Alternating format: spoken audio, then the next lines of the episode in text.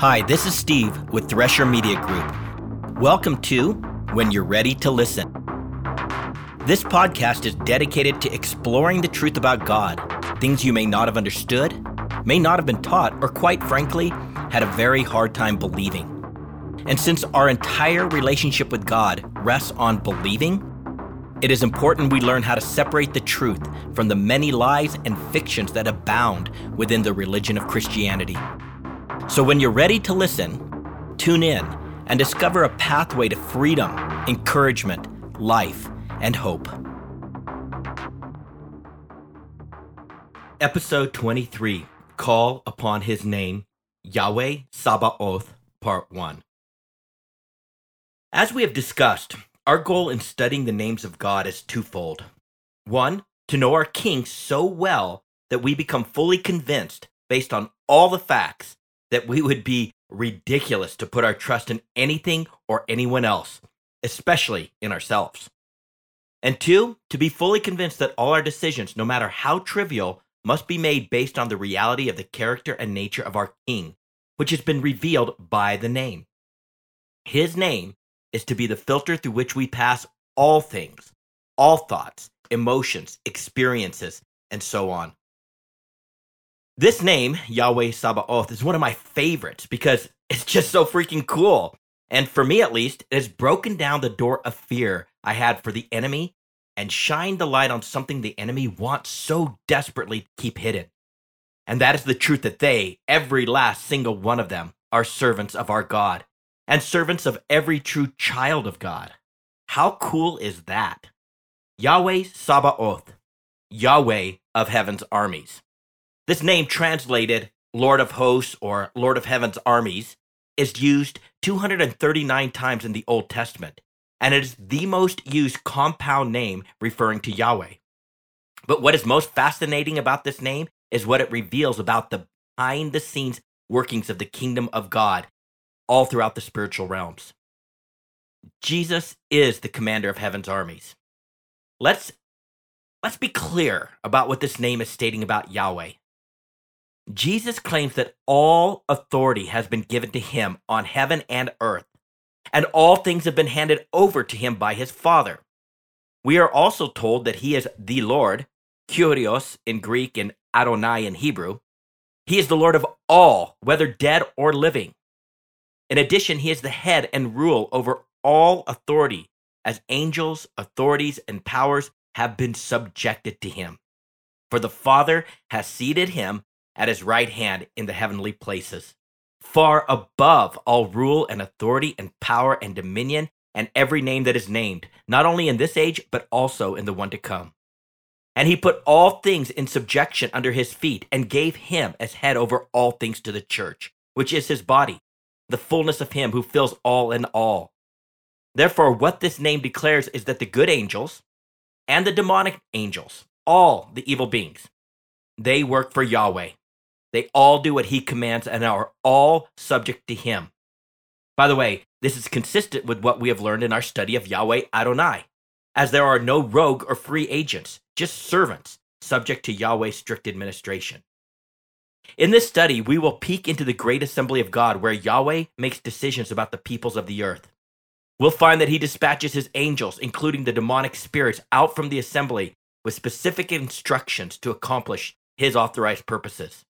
Without his specific approval, they simply cannot act. Even the devil works for Yahweh. He is just a tool in the hands of God. Yes, Lucifer, who is known as Satan, the devil, the dragon, the serpent, Leviathan, and probably many more names that we do not know, he works for Yahweh. He is Yahweh's servant. The great cosmic irony, however, is that the good angels know they are carrying out Yahweh's purposes, and they rejoice in their service to him. Yet it seems the demonic angels do not fully comprehend this truth. They are deceived and seem to believe that they are running to a different tune altogether a totally different agenda. Nevertheless, Yahweh Makodeshkim, Yahweh Ra, and Yahweh Kana use these terrible beings to accomplish Yahweh's purifying and beautiful purposes in our lives. Hence, we are told that they are all ministering angels sent one way or another to serve his chosen ones as Yahweh Sabaoth commands. What does this mean for us? It means that we are to have no fear of these spirits, for the one who created all things commands each one of them to work on our behalf, to complete his good purposes in our lives. As far as the name, Sabaoth, it refers to a mass of beings gathered for war, an army. Hence, in our translations, we read that Jesus is the Lord of heaven's army. Again, every good angel and every demonic angel are part of his army, and they all work for Jesus, who is Lord, who is Adonai of all. And although the enemy may not fear us, it is good to know that they are terrified of their master, Yahweh Sabaoth, who lives in us as Yahweh Shammah. Therefore, if we are now believing and standing firm in our faith, and as Yahweh is free to take up more and more territory in our being, the enemy will flee from us, for they must obey their master. The armies of heaven. It is generally understood that Yahweh has myriads and myriads of angels ministering to him. The chariots of God are myriads, thousands upon thousands. Then I looked and I heard the voice of many angels around the throne, and the living creatures, and the elders, and the number of them was myriads of myriads and thousands of thousands. They are all at Yahweh's beck and call. The picture many of us have in our minds that Jesus and the angels are up in heaven, swords drawn, ready to vanquish evil, waiting for a child of God to call upon them so they can sweep in and quickly dispatch the unseen workers of evil. And while that may happen, it's only part of the story. Yahweh Sabaoth is the commander of all the armies of heaven, both good and bad. We see this dynamic clearly in the story of King Ahab. The Great Assembly. We know from a plethora of scriptures that Yahweh has these celestial staff meetings on the mountain of God. From this high and lofty place, he calls forth his assembly and reviews what the angelic beings are up to, including Satan and all his various demonic beings. It is in this great assembly, which is also referred to as the council or the courtroom of God, is where Satan brings accusation against God's people. This seems to be what Jesus alludes to when he says that whoever insults his brother is in danger of being brought before the court or the council. In Yahweh's angelic chambers, decisions are made regarding the people of the earth, and angels are dispatched, including demonic spirits, out from the assembly with specific instructions to accomplish Yahweh's authorized purposes. It's truly bizarre. Let us look at the behind the scenes spiritual workings on the mountain of God leading up to the demise of King Ahab of Israel. Second Chronicles 18, 18 through 22. Micaiah said, Therefore hear the words of Yahweh. I saw Yahweh sitting on his throne, and all the hosts of heaven standing on his right and on his left. Yahweh said, Who will entice Ahab, king of Israel, to go up and fall at Ramoth Gilead? And one said this, while another said that. Then a spirit came forward and stood before Yahweh and said, I will entice him. And Yahweh said to him, How? He said, I will go and be a deceiving spirit in the mouth of all his prophets. Then he said, You are to entice him and prevail also. Go and do so. Now, therefore, behold, Yahweh has put a deceiving spirit in the mouth of these prophets, for Yahweh has proclaimed disaster against you. You might have been rolling your eyes at the introduction, not fully convinced of what I said, but based on this passage, we definitively know that any reference to all hosts of heaven does not just include good angels, since a deceiving spirit came forth from the assembly, stood before Yahweh, and recommended the plan of action which Yahweh approved against King Ahab and his prophets, a plan that was built on a lie. Thus, all the hosts of heaven, or all the armies of heaven, are references to both the good angels as well as the bad, evil, or demonic beings. In this encounter, Yahweh had proclaimed disaster on King Ahab, and this demon put forth the plan through which Ahab's demise would be carried out and it involved lying to Ahab's prophets, as only a skilled demon could do. Yahweh's approval and empowerment required. We can conclude that demonic spirits are not free to do just whatever they want. Rather, they need two things to act. Number one, God's specific approval of the plan. And number two, Yahweh's empowerment of the plan. In other words, the declaration that their plans would succeed. Without his word, they could not act. And even if they could, which the name Yahweh Sabaoth and Yahweh Adonai indicates that they cannot, they would not succeed. Thus, it is clear from this passage that every angelic being and every demonic angelic being works for Yahweh and only does what he allows or directs. With that said, the success Yahweh permits allows them to carry out their plan, but it does not guarantee that the results they are seeking will occur as they hope it will. As we understand from the life of Job, for example, Yahweh tends to have his own plan and purposes for their plan and their methodology. And Yahweh's plans never fail. Now, to the surprise of most believers, even Satan, Lucifer himself, works for Yahweh. Satan is not an independent agent waging a war against the purposes of Yahweh, although that is what he wants us to believe, and it is the lie that most believers have swallowed. But the truth is that he is just a tool. That is it, just a tool. Satan works for Yahweh Sabaoth just like the other angels. For example, Jesus once told Peter that Satan had demanded permission to sift him like wheat. This means that as the accuser, who accuses the brethren before God day and night, he found reason to bring accusation against Peter, probably because of his pride. And Satan literally sought out the right to sift him like wheat by asking, or as translated, demanded, Yahweh to let Peter be tried. And to our surprise, Yahweh gave Satan permission to come directly against Peter. The point is that Satan first had to seek and obtain permission from Yahweh. Another example is when Yahweh called Satan into the assembly and asked him if he, Satan, had considered Yahweh's servant Job.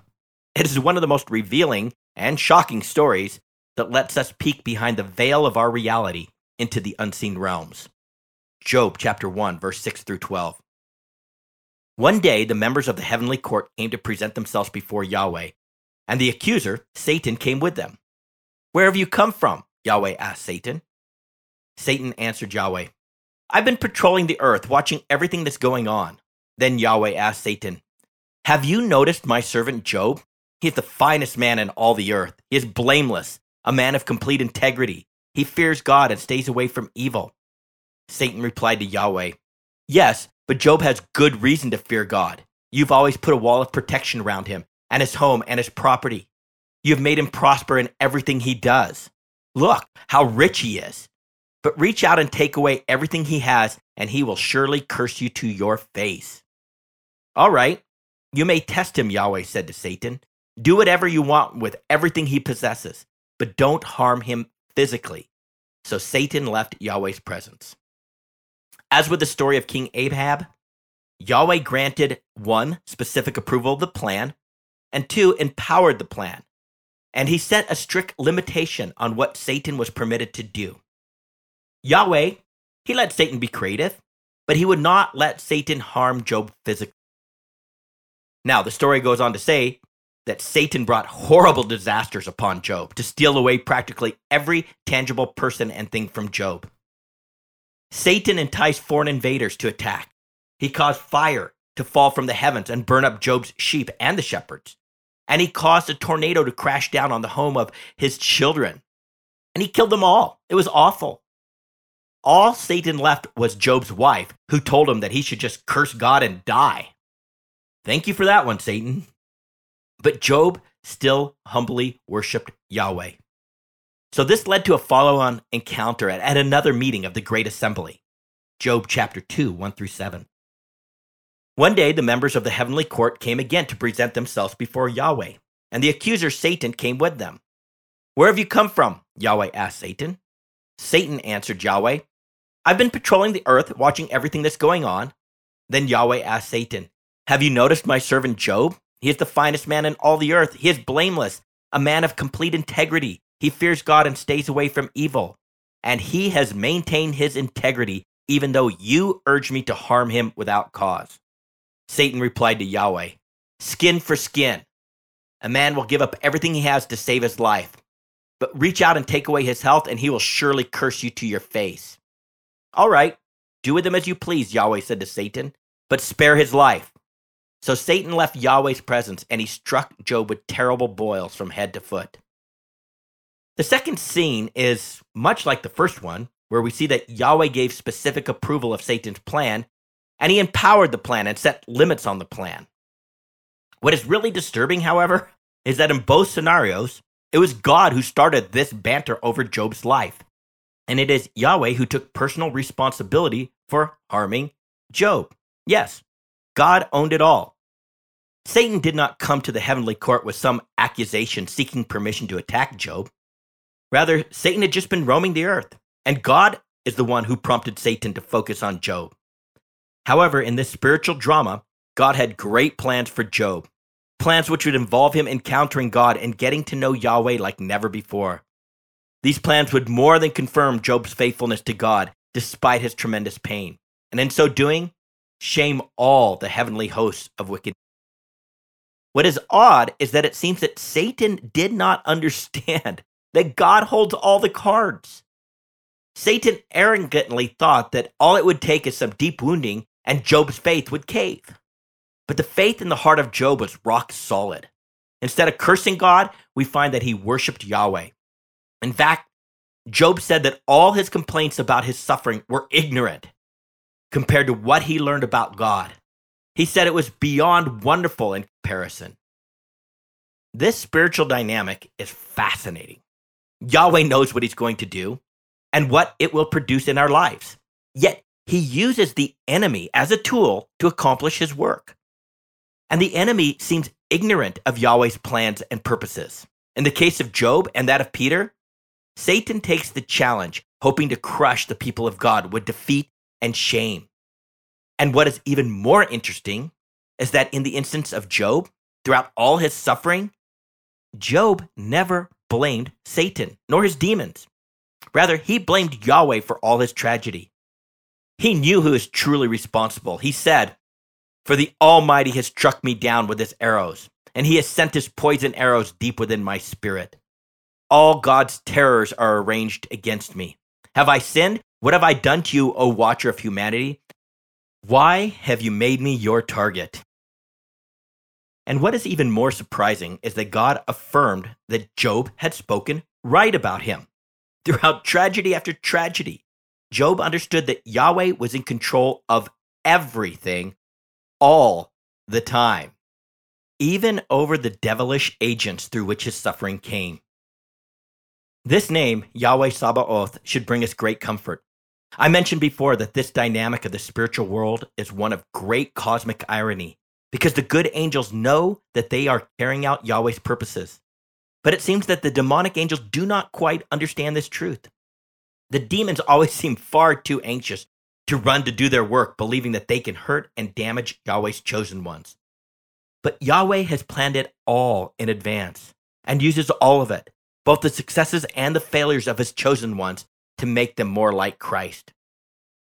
We must remember that Yahweh Adonai sits outside of time and already knows how we are going to respond to each set of circumstances he prescribes for our lives. It is how he accomplishes the design point in his chosen ones, while at the same time, it's how he seals those in death who have decided to now and continually reject his love. After all, Yahweh is the Alpha and the Omega, the beginning and the end. Thus, all things originate with him. That would include every single test and trial that we face. And all things end with him. He is the source and completion, the progenitor and the fruition of all matters. For from him and through him and to him are all things. I don't know about you, but it brings me so much rest to know that he knows in advance how I will respond to every single test and trial that he has ordained for my life. What a blessing it is to know that he intentionally uses even all my failures, as well as my successes, to bring forth the design point in my life.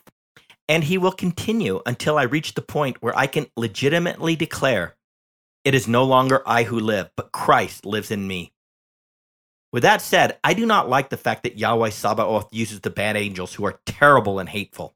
However, I am thankful that I do not have to fear them, as they are just the tools Yahweh has chosen to reach the places deep in my soul that Yahweh Makodeshkim and Yahweh Kana want to reach and possess. In this regard, Satan and the demons are a gift to believers. They are a blessing in our lives, for they are the perfect tool in the hands of our loving Yahweh to accomplish all his good, pleasing, and perfect will in our lives. Yes, even the devil and his demons are good. Now, I'm quite sure that is not something you hear about very often. However, this truth is why we are told that we can be thankful in all things. Fearing the enemy. It seems that far too many people fear the enemy. Sure, they are an unseen force and they are filled with hate and wickedness, and they do some terrifying stuff. But truth be told, they are around us all the time. If we could see into the unseen realms, we would realize that they have their own society and culture that is embedded within ours. So when they do manifest themselves into our physical realm, it should not surprise us. Again, just like the good angels, they are a tangible, though unseen part of our day in and day out lives. Moreover, they are necessary. Again, they are simply the agents which Yahweh uses to bring forth from our lives and into our consciousness areas that he as Yahweh Kana wants to possess. It's important to always remember that even the demonic angels are our servants. They're not independent rogue agents who have the power to hurt us indiscriminately. All things they do must pass through the great assembly of Yahweh. Therefore, we can be confident that every expression or manifestation in our lives of these demonic beings is an appointment by our Father, by our God, and as part of his plan A for our lives. And it is for our benefit and for our good. Now, as we close this episode, I want us to think about this amazing and startling truth. All the angels, even the demonic, nasty, and evil creatures, are ministering spirits sent out to render service to those who will inherit salvation. Our God, is beyond brilliant. The way the seen and the unseen worlds connect and work together is nothing short of phenomenal. And to think that it is all for you and for me. It's all for those who want to know him by his name, Yahweh Sabaoth. To get a free download of the full written transcript with all the scripture references footnoted, please go to threshermediagroup.com. That is T H R E S H E R mediagroup.com. This is Steve with Thresher Media Group. When you're ready to listen, tune in.